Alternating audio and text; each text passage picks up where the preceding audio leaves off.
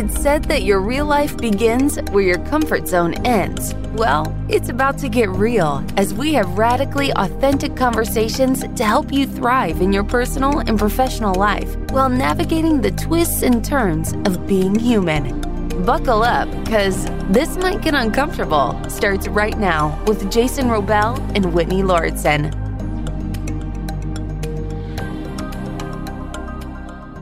Jason, Yes. How do you motivate yourself to do something that you don't want to do, but you feel that is important for you to do?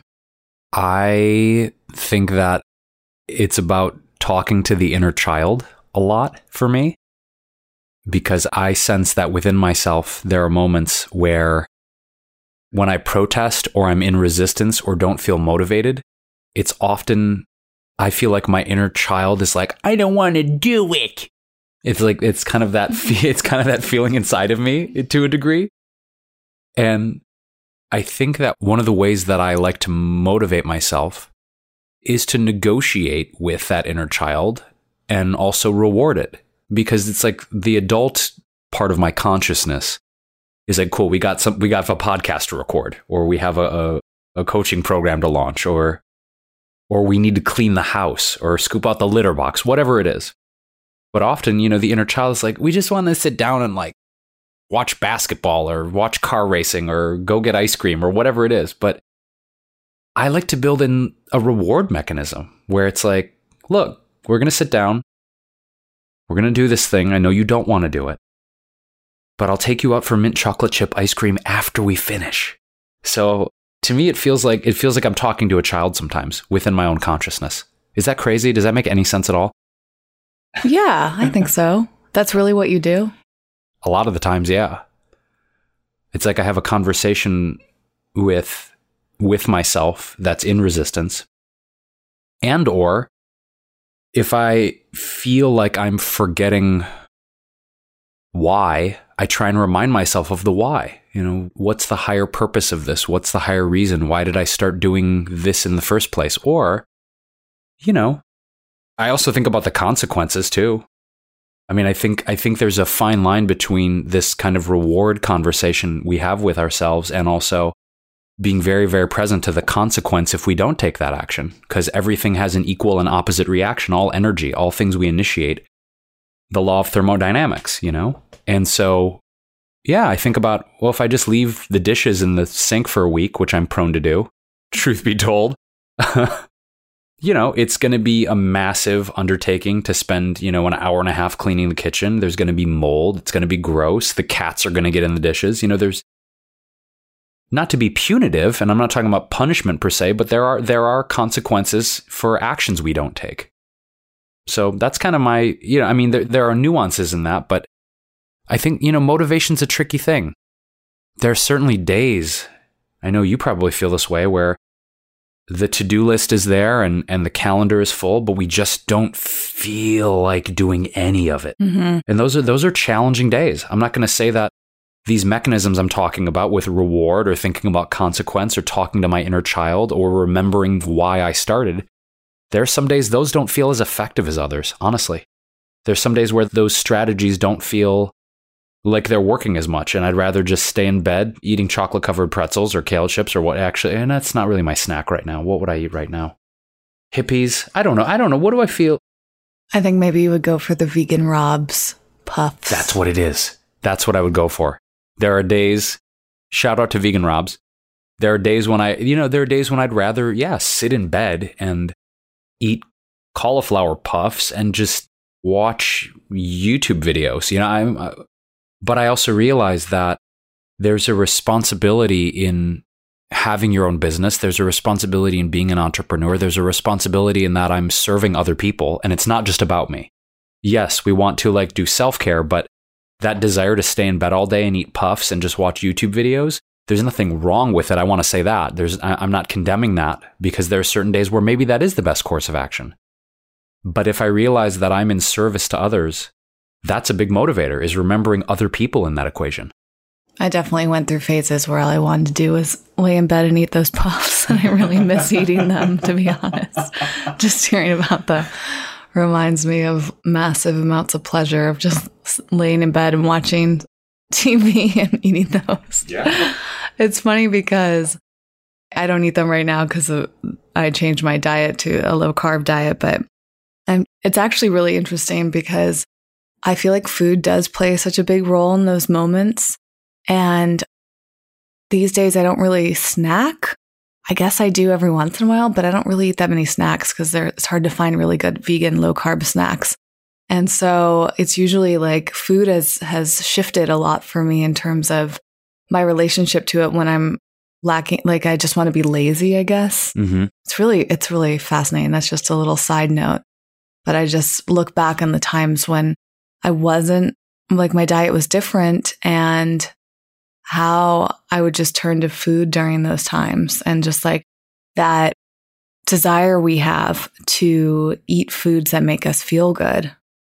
You know, it's really, it's really fascinating, especially if you go on any sort of cleanse or you switch your diet around so you're not eating the same foods and you're kind of getting out of your current habits. That's when it becomes really evident how much you can depend on food for that emotional stimulation or emotional comfort. Yeah, comfort. Yeah, Yeah. exactly. That's Big time. Or it's a substitute. I mean, have you found now since you say you're snacking less and you your relationship to food and snacking has evolved, do you find that that right now for you that the emotional eating or the emotional aspect of comforting yourself or using food as a substitution or food to motivate yourself or any of the things we're discussing has that dissipated has that shifted for you like how do you feel about food right now in terms of your emotional relationship to it For the most part, I really look as food as more about fuel, but I, I do have cravings. They're just very different. Like right now, I crave things like tempeh or tofu or or just kind of more high protein type foods. Yeah. Whereas in the past, I would crave like sugar like crazy. I still have some of those sugar cravings, but I'm so much more disciplined, I guess, that there just are less options for me. So if I have a really strong sugar craving, I'll make myself a coffee drink or a tea drink, or I'll make like a fat bomb or whatever it is, like because my options are more limited. And it's given me more awareness because then sometimes I find it easier to step back and think like, why am I having that craving? Is it a real mm-hmm. craving? Is it a physical craving? Is it an emotional craving?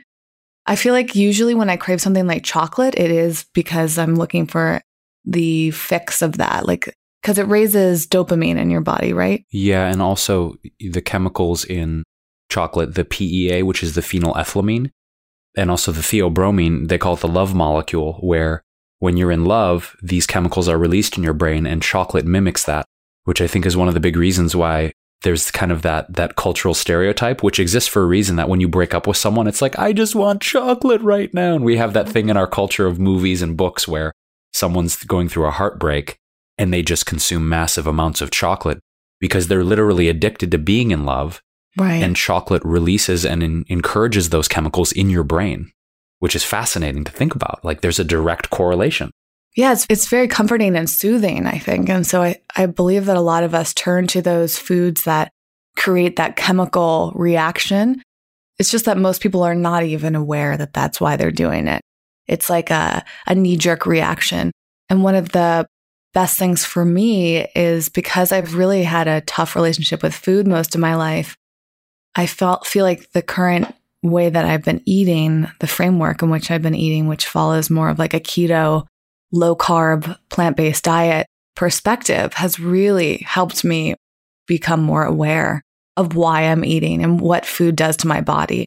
And I, I feel like I'm I'm able to just identify how I feel. For instance, before Jason and I started recording today, I made us each matcha teas. And so we had matcha powder, coconut milk from a can, some walnut milk, both unsweetened. And then I added in some sugar free vanilla syrup. And I think that was it. mct oil Oh, right, right, right. I Can't forget the MCT. yeah, I, oh, I'm I'm really hooked on MCT oil right now. if there's something that I, I feel like not addicted to, but something that I'm really into in this moment, It's because we just came back from a conference where they had an abundance of MCT oil. And every, you know that you're hooked on something when my days always began with going to get a coffee and then getting putting MCT oil in it. I, I, had this whole routine. I don't know if you knew this, Jason. I don't think you were ever with me when I did this. Maybe you were there for part of it, but but not quite aware. Your morning routine. So we were at this amazing conference that Wanderlust put on, and called I Wellspring. Highly recommend it if they do it again. And Wellspring was phenomenal. And if they don't do it again, they have their Wanderlust festivals anyway, which I haven't been to, but Jason's been involved with for a while. And one of their partners is Bulletproof. Bulletproof makes really, really high quality coffee. And Jason and I were actually listening to the Bulletproof Diet audiobook in the car on the way back from the conference. And now I just feel so excited about their coffee. And I feel like I want to become more of a devotee to it because I'm really passionate about organic fair trade coffee. I think those are very important for us environmentally and health wise. But listening to some of the facts that were shared by Dave Asprey about coffee and the fact that I have grown so fond of coffee lately. Like, again, if that was an addiction, I feel like coffee might be the closest I have to an addiction right now. And I, I feel like I was understanding it better listening to that book because he was explaining how coffee really, it sounds like almost literally changed his life, right? Because Dave Asprey's story started with him experimenting with coffee in college, I think. Correct. And then he learned about things like mold toxins and quality and how some coffee is too acidic and it makes you feel bad or gives you headaches or makes your energy crash. And I didn't know this about coffee because I'm so new to consuming coffee. And he was sharing how specific types of coffee, depending on how it's grown, and I guess just the whole process around it can really affect the way you feel, which I guess sounds obvious saying that out loud, but I feel like most people don't think about that when it comes to coffee. Most people think about does it taste good first and foremost? Or is it cheap? Like those are the two things. You know, it's yeah. like I keep seeing McDonald's advertising their $1 coffee and I was like, wow, that's that's a hard price to beat. And then people that always complain about Starbucks and how expensive it is, but people are hooked on Starbucks. But then there are people that can't stand the taste of Starbucks, so they won't go there. And I just it's so fascinating this conversation around coffee. Right. Anyways, to get back to the story, we're at this Wanderlust conference, Bulletproof had coffee in the presenters lounge and Jason was presenting. So I, by association, would go into the presenter lounge usually at least once a day, sometimes twice a day. I would go in there with my reusable mug. I would fill up on coffee and then I would walk all the way across to the other side of the festival, which felt like it was really far. Mm-hmm. Yeah. they were they were on opposite ends of this huge convention center. I would walk all the way over to the bulletproof booth in the exhibit hall. I would get the MCT oil and then I would go to a different booth and, and get some non dairy milk because I basically had to go to three different places to make myself a coffee. And I did this at least once a day. and you know I know, know you were doing that. Her little secret routine on the road routine.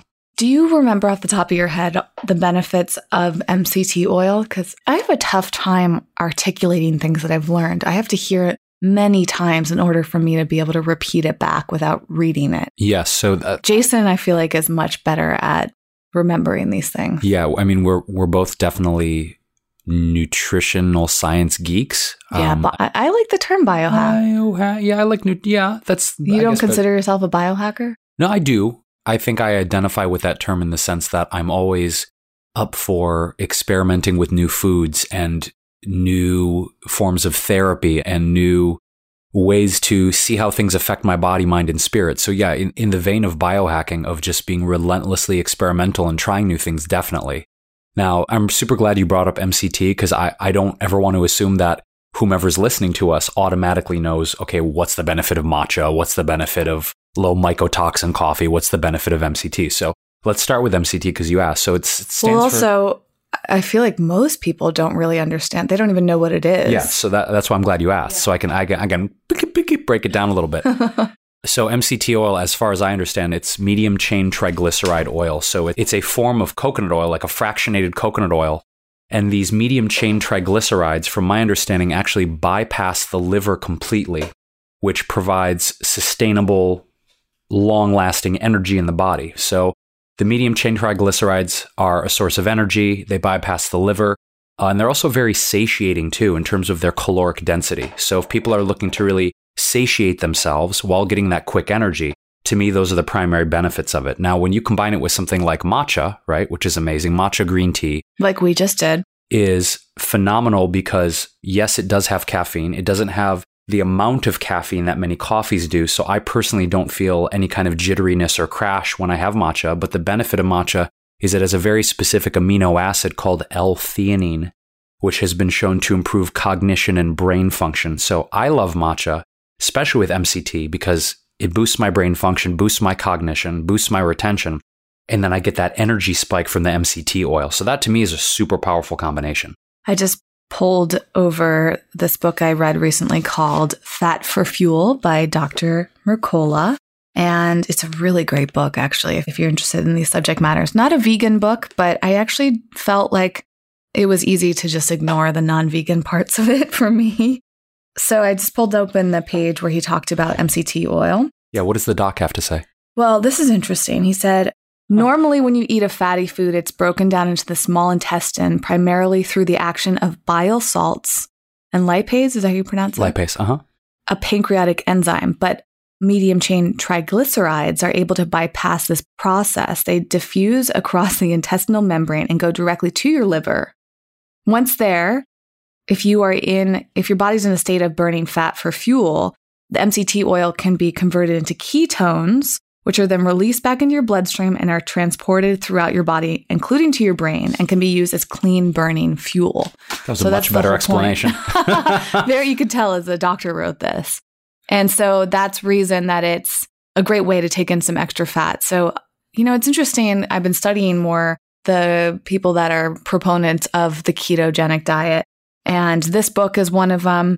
Dave Asprey seems to be one of them. I don't know if he uses that term necessarily. I think he has like his own definition of what it means to have a bulletproof diet. Right. But Joe Rogan it sounds, talks about it sounds it. like they're all very passionate about fat as your primary fuel source. Correct. And all of these resources actually are very good about explaining the myth behind fat, which I found most fascinating because I feel like so many people have these ideas of like fat being so bad and fat, if you consume it, fat, that means you will be fat. And they're much more eloquent than me. So I, I will let listeners read more about it or listen to more interviews about all of that. But uh, it's really fascinating. It's working very well for me too. I actually, going back to the the whole origination of this conversation, is that I feel much more focused, much more energized. I've lost weight. I feel just physically great. And I feel more satiated because I'm eating more fat. And that's partly part of the reason that I really enjoy MCT oil and just coconut oil in general. MCT oil is a form of coconut oil. It just, I feel immediately, it's hard to, I don't want to keep using the same words. I Would, uh, satiated is definitely one of the words, but it's just like satisfied, I guess. Mm, mm-hmm. Is that if I have, we had this matcha with MCT oil added to it and I feel energized really fast and a good, like stable energy, which I really appreciate. Plus, I also feel like I don't need to eat anything for a little while. And that's actually one of the reasons that people use MCT oil is that it helps decrease your appetite in a positive way because you have like all these calories and this fat for your body to use as fuel. I was going to say I want to I want to loop back to a couple things that we touched on earlier in the conversation. One, when you talked about the way that coffee is grown. Mm-hmm. And to me, I have a real issue with the categorical demonization of certain food products that Yep. coffee's bad for you, fat's bad for you, coconut oil's bad for you. But I really love the approach. And the first person I think who coined this and created a phrase that I love to this day uh, is our, our friend Ashley Koff, registered Mm. dietitian. She's been on the Dr. Oz show dozens of times. Love Ashley's work. If you guys don't know, um, we'll put those in the show notes. Check out Ashley's stuff. But she coined a term a few years ago called being a qualitarian Mm-hmm. where you are investigating not only the certifications of a product, whether that's USDA organic or it's non GMO certified, or it's uh, zero glyphosate certified. You know, there's a lot of different certifications out there, but researching about how the food is grown and then how the food is processed because not all food products, again, in a category are created equal. We can't just say coffee's just bad. It's this horrible product. Well, if that coffee is low acid and that coffee is organically grown and that coffee is free of mycotoxins, then how it affects your body is going to be substantively very different than a McDonald's coffee, as you mentioned. Much like anything, much like how nuts are grown and stored, uh, much like the conversation about around gluten, that heirloom or Canadian European, or sorry, rather European or Canadian grown wheat that's from heirloom seeds, that's organic, that's grown in the right soil conditions, that's not stored in these giant grain silos where a lot of mold and toxic fungus. You know, I did an experiment a few years back. I know I've told you this, but I've been primarily gluten free for a while. I still go off the off the rails. It's like, oh, there's a vegan croissant. I'm gonna have the vegan croissant. But a few years back, I remember buying an heirloom Italian grown wheat. It was an organic, certified heirloom Italian pasta. And I made this pasta and I tried it. And I noticed that I did not have the same kind of gastrointestinal distress or brain fog or feelings as opposed to having like a regular old American grown non USDA certified organic pasta. Like, so again, when we talk about gluten, that's another thing where people are like, ah, oh, just gluten's bad. I personally don't believe that because, again, it goes back to the growing conditions, the soil, how it's stored. So, the, being a qualitarian and really, I can't stress enough, all of us doing our research and experimenting to see what works for our bodies is so, so important. Rather than just demonizing something and saying that's horrible for you, we've got to experiment. I think part of that is also we're continuously learning as human beings. And just in our lifetime, you see how much nutritional advice has changed. Yeah big time. I mean, just in the time that I've been vegan, you see how much food has changed in that time. And yes, we have fads and trends and all that, but just because something is trendy doesn't mean that it's bad. Like I remember when I started, I went gluten free in 2010. And I remember back then it was like really trendy and people were so skeptical about it. And there wasn't a lot of data about the benefits of being gluten free. It was basically like, are you celiac? Or if you're not celiac, you're just doing it for a trend. But I felt an immediate difference, as Jason was saying. And again, like we both live in the US. So, of course, what we're eating, it really depends on where it's coming from. But it's just fascinating how people can get so upset and polarized and, and have all these really strong opinions. And I, my mindset is that we are still in an unknown period. I mean, there isn't anybody who just like I feel like in general, it's not like one there's one way of doing thing that's right for everybody. Right. And if you read a lot, then you'll see that doctors and scientists are coming to completely different conclusions from one another. Yeah. So if all these people have different ideas around what's healthy, then maybe there isn't one right way to do it, or maybe we just haven't found the ideal way yet. I think there are things that overlap, and I'm really passionate about that. I'm working on an ebook right now as the time that we're recording this about summarizing a lot of the different information that I found and just finding the crossover because I think that's helpful. And it also comes down so much to just seeing how you feel and paying attention to all the nuances and what you're eating, when you're eating it, where it's coming from, all these different things. It's a big experiment. And so you have to have some passion for experimenting like we do about, you know, with biohacking and all of that, or just being open to trying new things and keeping an open mind. Cause I agree. I don't think it's, I don't think it's helpful to get too rigid and too opinionated about all of this because it's, my opinion has changed so much over the years. Yeah. When I look back on all the different nuances or extremes of my diet, it's vastly different. And I'm constantly learning new things that negate things that I used to think were the right way to do them. Right. I mean, I, one of the questions I feel like I get pretty consistently asked, especially during, you know, live presentations is what you brought up. Well, there's so much conflicting evidence and this study says that, you know, being vegan is the best and this study says that eating oil is good. This other study says that eating oil will kill you. This other study says we need to meet, eat meat to thrive and and how do we know what's right? And how do we know what's true? And I think, again, my response to that is you need to be relentlessly experimental and open to finding what works for you right now. And if you are trusting somebody for advice and they are super rigid in their perspectives, I feel like that's generally a, not a great sign. It's a red flag.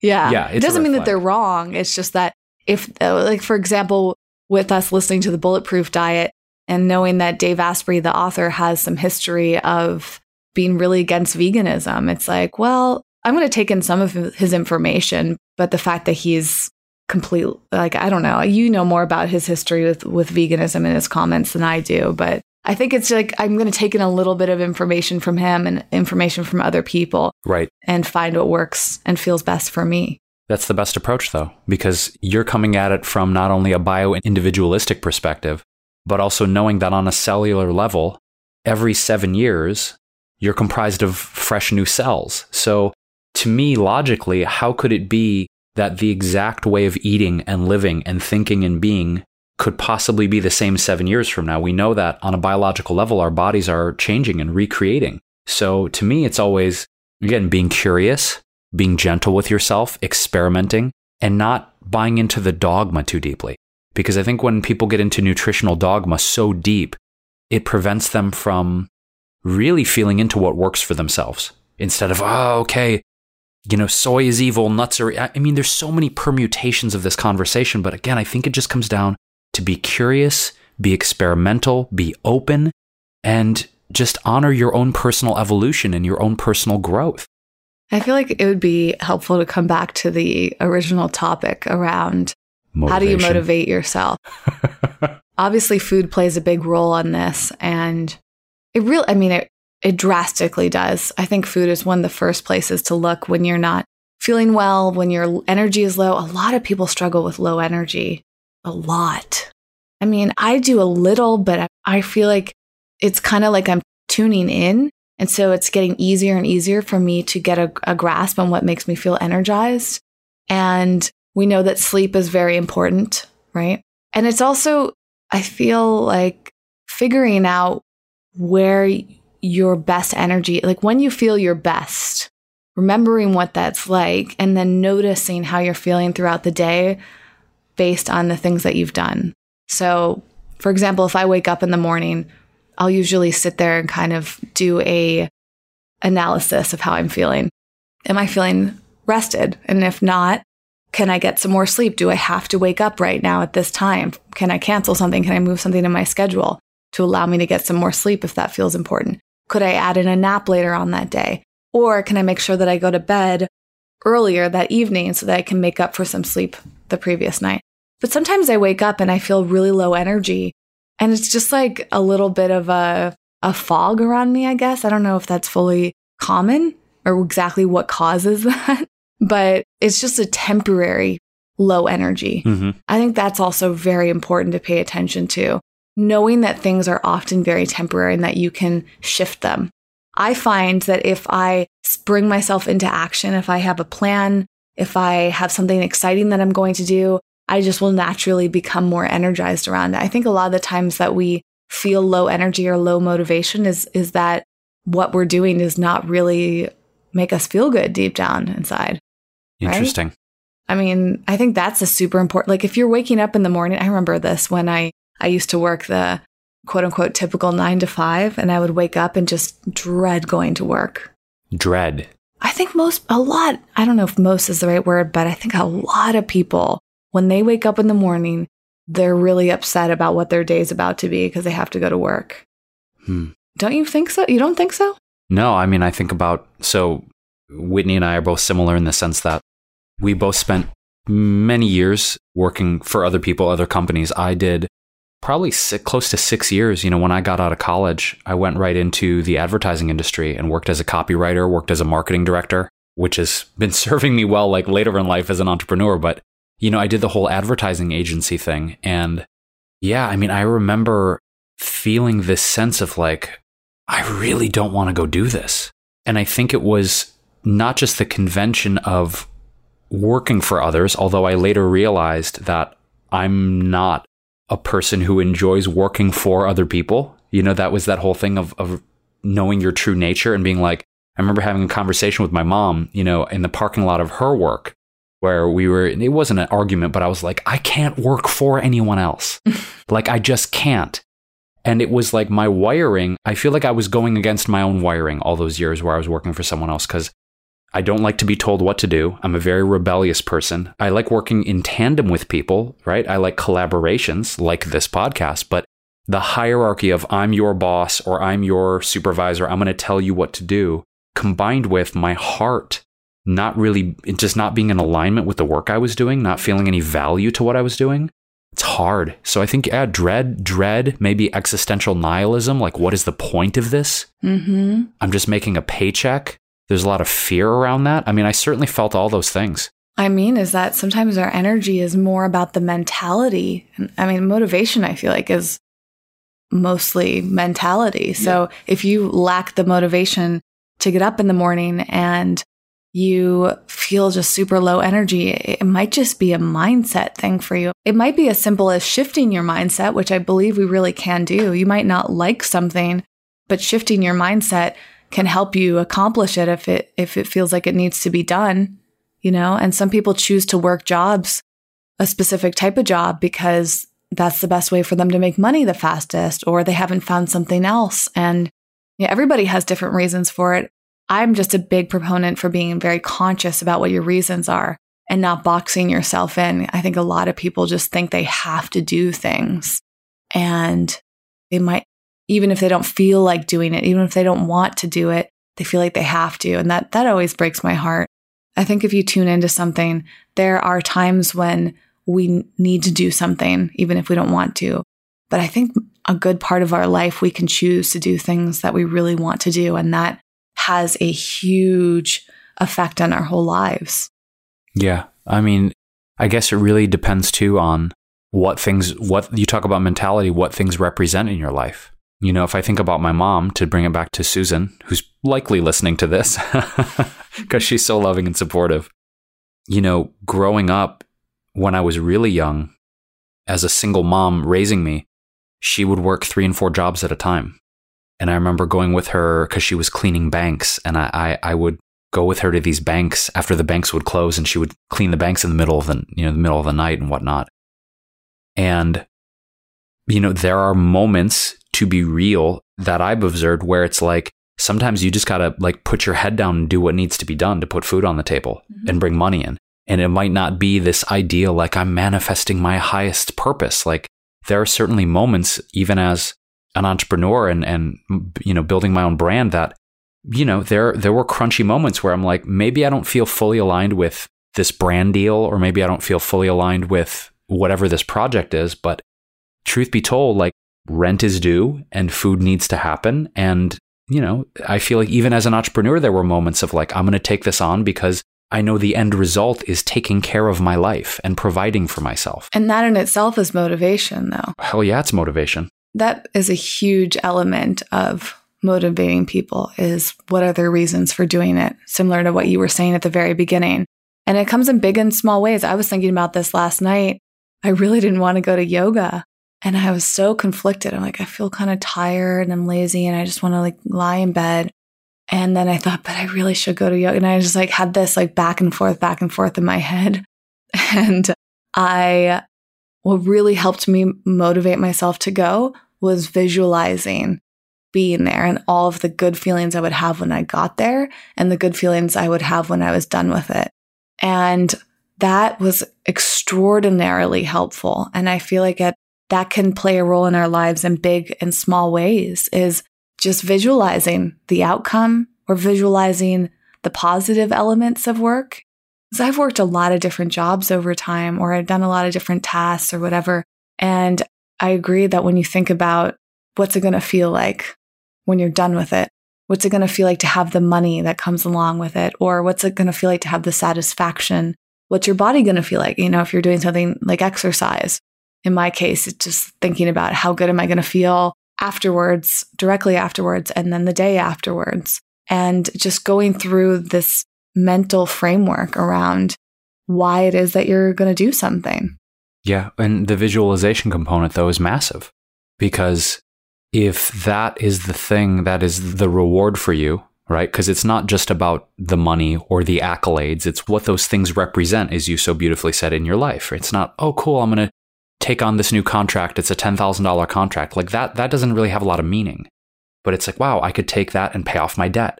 I could put that as a deposit on a new car I've been wanting. I could put that into my retirement. It, it's, it's what the thing represents in your life and what you can do with it because money is just energy. And so to me, I think it, it, it's really about being clear about what your aims are and your goals are in life and taking action that's in alignment with those things. And to me, I think that goes back to when I don't feel motivated, I think about what the higher purpose is. Okay, I know that, you know, in my life right now, very clear on like paying off business and personal debt, you know, continuing to put money aside for retirement, buying a house. I want to get a, you know, a new Tesla. I want to have the abundance to share and donate to organizations I believe in, animal rescue. And, you know, I understand that in terms of, say, because we're talking about money or working jobs or taking on projects, of where that energy wants to be dispersed, where I want to put that energy.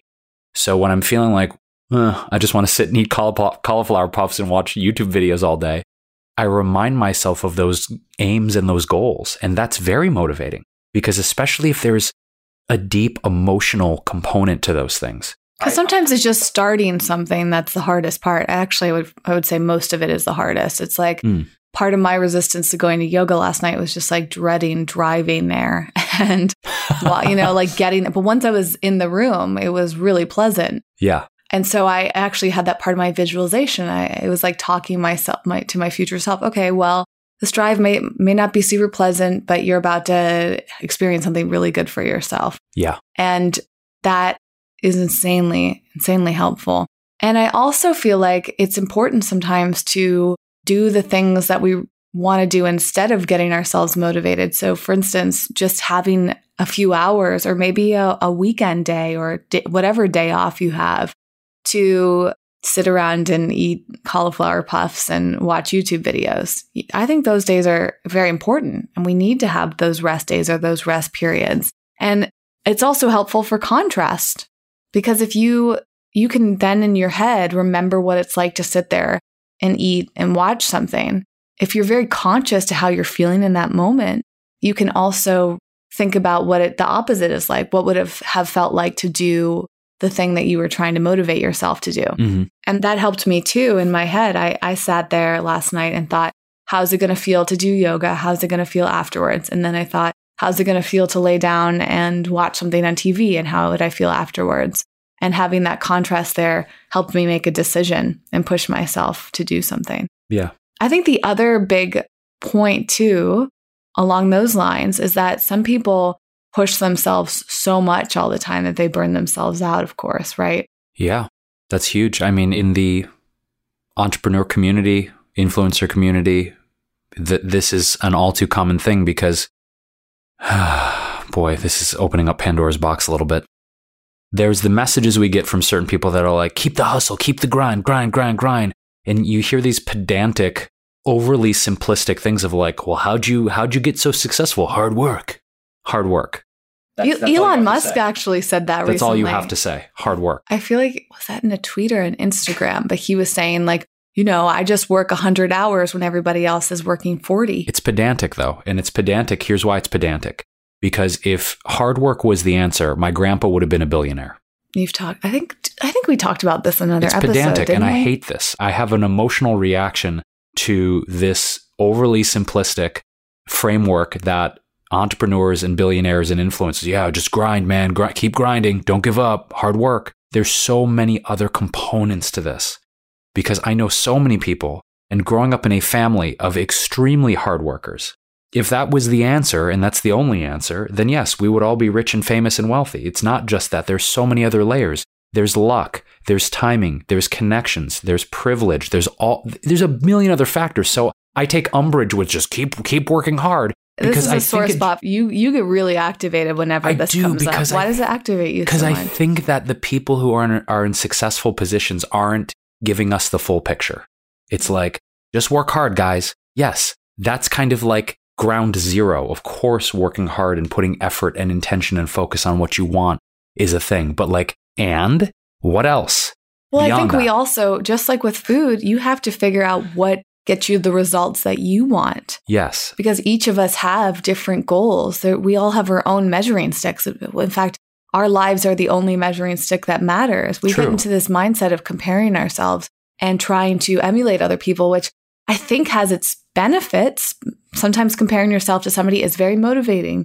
I think that's part of the reason why picture, you know, there's like the body goals thing that goes around on Mm, Instagram and other right. platforms. It's Right. like, this is the person that I want to look like. I want my body to look like them. I'm going to do whatever it takes to look like them.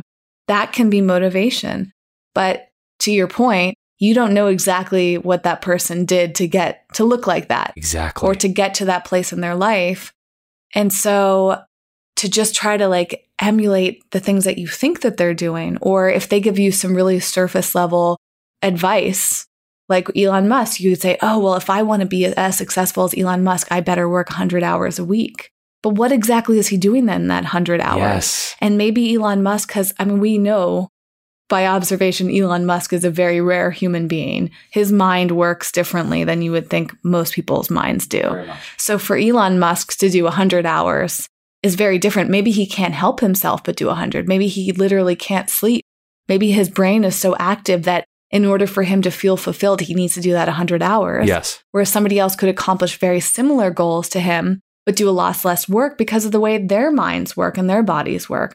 And I think that that's incredibly important for us to remember is that it's not about the hours.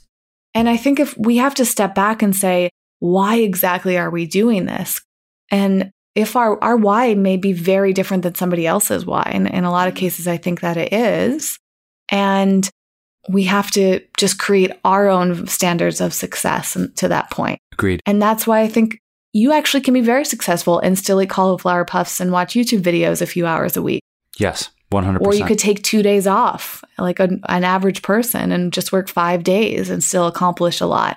And so I think it's very important to remind people it's okay if you are not feeling motivated. We also go through phases too. I do. This happens to me. I often find this happens maybe in January or February. A few it's like I've noticed a pattern in the time of year well this will happen for me where I'll I'll have a dip in my motivation and I'll feel stuck, I'll feel frustrated, I'll feel unsure, I'll go through a lot. There I think in the past year or two there was like one month where I barely did anything. yeah. And my life is completely fine, even though I spent that much time off. I think some people taking a whole month off actually might be really beneficial, especially if you have a career where that gives you the flexibility or lifestyle, whatever it is. If you have that flexibility built into your life, and if it's a long term situation that you're in, for example, for us as entrepreneurs, I just crossed my 10 year mark and I plan on doing this another 10 years at least. So, what's a month in that 10 years for me to take off and relax? What's a, a few hours or a week or whatever? It's not going to throw my entire success course off track, right? So, it's also incredibly relative to what your goals are, how long it's going to take you to reach them, and how long you're committed to being in them. It's just like a diet, you know, with the way people eat. People have cheat days for better or for worse, right? And the amount of time that you quote unquote spend cheating on your diet, it, it really depends how much it's going to throw you off. Mhm. You know, one snack or one, you know, chocolate bar in the course of a year long dietary regimen is not really going to throw you off that much. One piece of cake or whatever it is that you're splurging on. But if you're splurging once a week or several times a week, then it probably would add up to be quite a lot. This reminds me of a conversation I had last night where I was hanging out with a friend and she was debating about whether or not to eat the they were like these chocolate chip banana muffins she made and she was like really excited like oh I made these I never bake like I I, I just I decided to bake but she was just feeling I don't know it was this whole thing about eating dessert and indulgence and I know that she lives very healthy. She's a very mindful person. She takes good care of herself. You know, she's very compassionate, very mindful of how she lives. And I looked at her, I'm like, you're going to be dead soon. and she started laughing. She's like, what do you mean? I'm like, well, we're all going to be dead soon. So do you think on your deathbed, you're going to be sitting there going like, oh my God, remember that day in uh, two- 2018 where I, I had three chocolate banana chip muffins? I, I, you're not going to be sitting on your deathbed thinking about how much chocolate you ate. You will not. I guarantee it. So, this whole thing of putting so much pressure, like you're saying, Whitney, the comparison thing, I don't think that at the end of our lives we are going to be bemoaning the the desserts we ate or the days we spent in bed with the cauliflower puffs of the that we're not going to be doing that. And I think if I may interpret what you're saying, it's like, yes, let's stay focused. Let's be motivated. Let's focus on our aims and goals, but not be these stern taskmasters in the process of being cruel to ourselves or withholding the idea of rest and indulgence and recovery. Because to your point, I agree. You know, and I think my conditioning is growing up in a super hardworking blue collar family. I still have certain guilt mechanisms that I need to unravel when I do take a rest day. I'm so glad that you brought that up because I think that's another huge reason why people feel conflicted about motivation. My sister is another great example because I see in her what I used to struggle a lot with. And that we were both raised with very determined parents that were very career oriented and entrepreneurial. Right. And my mom is this incredible force of nature. She is just like the epitome of a really strong woman who's just like, she is going to get whatever she wants. She's going to make things. She just believes if there's a will, there's a way. And she's just whatever you want in life, she believes you can have it. And it's a really amazing role model to have. And she is the type of person that currently, right now, and she's been doing this in different ways throughout my life. But right now, she gets up at like 4 4:30 or 5 a.m. so that she can go to the very first workout class that she loves. She goes to these classes like 5 days a week and she is so committed. She'll wake up at the crack of dawn. And then by the time I wake up, which is usually like 10:30, that's like my favorite wake up time right now. I've realized, you know, she's already been awake for 5 or 6 hours and accomplished so much. And so she's got this mindset of I'm going to get up early, early bird gets the worm. I'm going to make everything happen. And a lot of people have that that mentality of like wake up before the sun and you know get a lot of stuff done before other people are awake. And I think that's great. It's very inspirational, but I don't know if it works for me. right, exactly. And to your point, I think depending on how you were raised, the people you were around, whether they're your parents, your friends, anyone in your life, teachers, anyone that you maybe want to model yourself after, it can cause a lot of stress to think that that's the way to get things done because we usually model our parents. So for me, having a mother that was like, she loves waking up early and she loves getting things done. It took me most of my life, I mean, up until very recently, to realize I actually don't like getting up early. It doesn't bring me that much greater joy. Mm-hmm. I actually find more joy waking up. Like I said, 1030 is like my sweet spot. And for some people, that seems really late, but I like staying up late at night. And so it's kind of like my mother and I are opposite. She loves being up in the morning. I love being up at night. And so a lot of times, like our lives kind of like cross over. But I had to find that out for myself. And I had to push through any of these ideas that I had about what it meant to be successful and have a, a day that was on track. I had to push through a lot of guilt to give myself permission to wake up when it felt right for me to wake up. And I still battle that in a small way. I'm not sure that my mom fully understands or other people I talk to about this fully understand, but that's where you have to find the self confidence to know A, figure out what works for you, and then B, be okay if the way that you live your life and get things done is different from the way other people accomplish their goals. 100%. And I think it's a perfect parallel to the conversation about food and nutrition. Whereas people want to know the one way, the perfect way, the ideal way. This is the ideal way for humans to eat. This is the ideal way for humans to be successful. And we, so many of us crave the formula or the system that is like, I'm looking for the answer. But there's not one way for all of humanity. The way we eat, the way we work, the way we love, the way we engage in relationships. And I, I know this started on motivation, but I think the takeaway here for me is to be radically curious and experimental with finding out what works for us. Mm-hmm. And to let go of this obsession of thinking that there's one way to do everything that works for everyone, because that does not match the nature of reality. It just doesn't. Absolutely. And I find that very refreshing. The challenging part is that you really have to get to know yourself. Yeah. And there's no You know? guidebook, there's no manual. No. That's the thing. There's no life manual. There isn't. And so we've got to write it for ourselves, even if it looks completely different than the way our parents lived, than our religion dictates, than society dictates.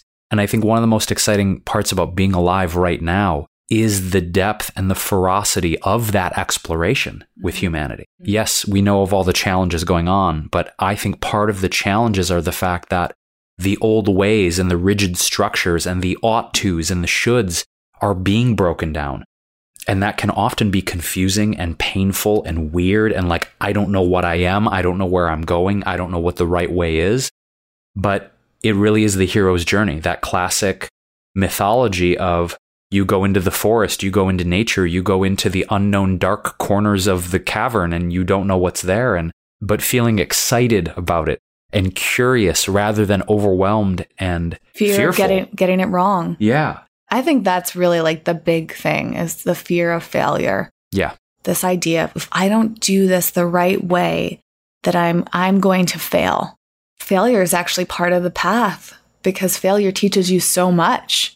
And oftentimes we magnify failure when maybe like our version of failure is really not that big of a deal in the big scheme of things, right? Absolutely. because most of the things that we do in life can be course corrected. The only thing that we don't get back is time, and the only thing we can't really control is aging. But other than that, we can fail as many times as we want over this lifetime.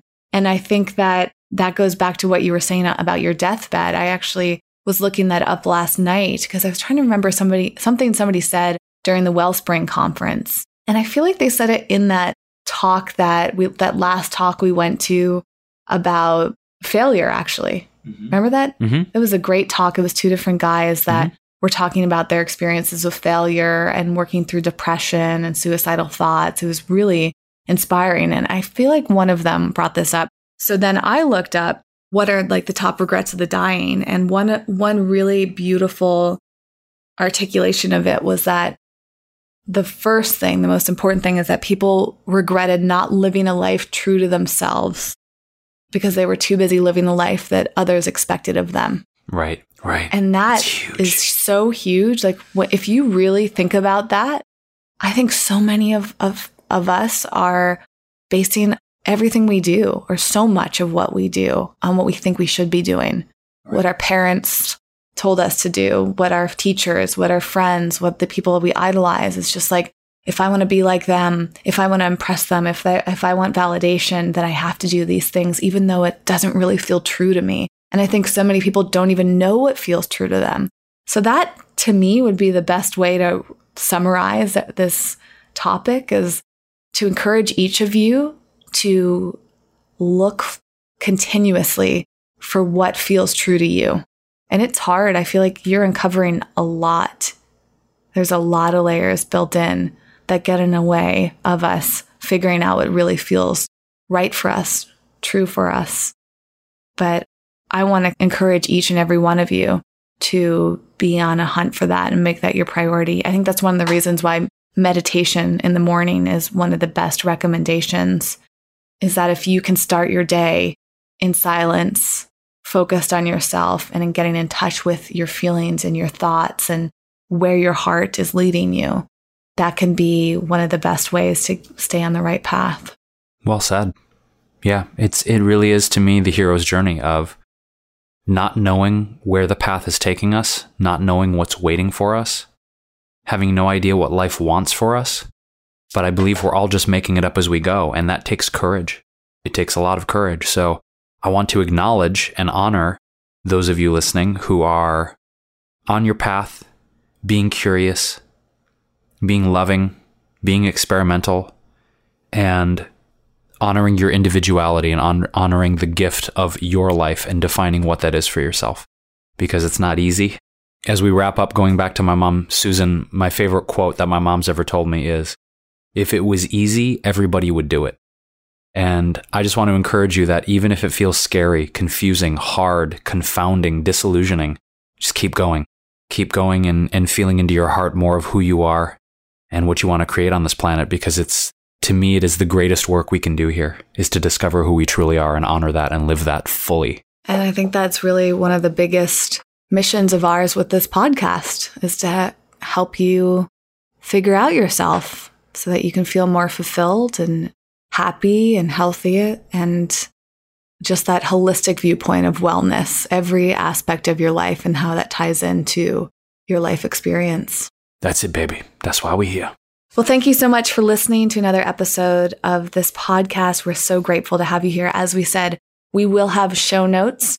So if there's anything that we discussed today, books or products or, or events, you can find that all at wellevatr.com in the podcast section. So just look for the name of this podcast and you will find it there. Thanks again. We look forward to hearing from you. We really hope that we hear from you. If you can reach out to us, the links to our social media and our email is also on the website. So you can find all sorts of ways to get in touch with us publicly or privately. We would love you to give us a review on iTunes. That really is a great way to support the podcast and help other people find us. And speaking of which, if you share this episode with somebody that you think could find some value from this, that would be fantastic as well. Thanks again, everyone. Love you. Thanks for listening and getting out of your comfort zone with us today. For show notes and more high performance resources to help you thrive, go to wellevatr.com. That's W E L L E V A T R.com.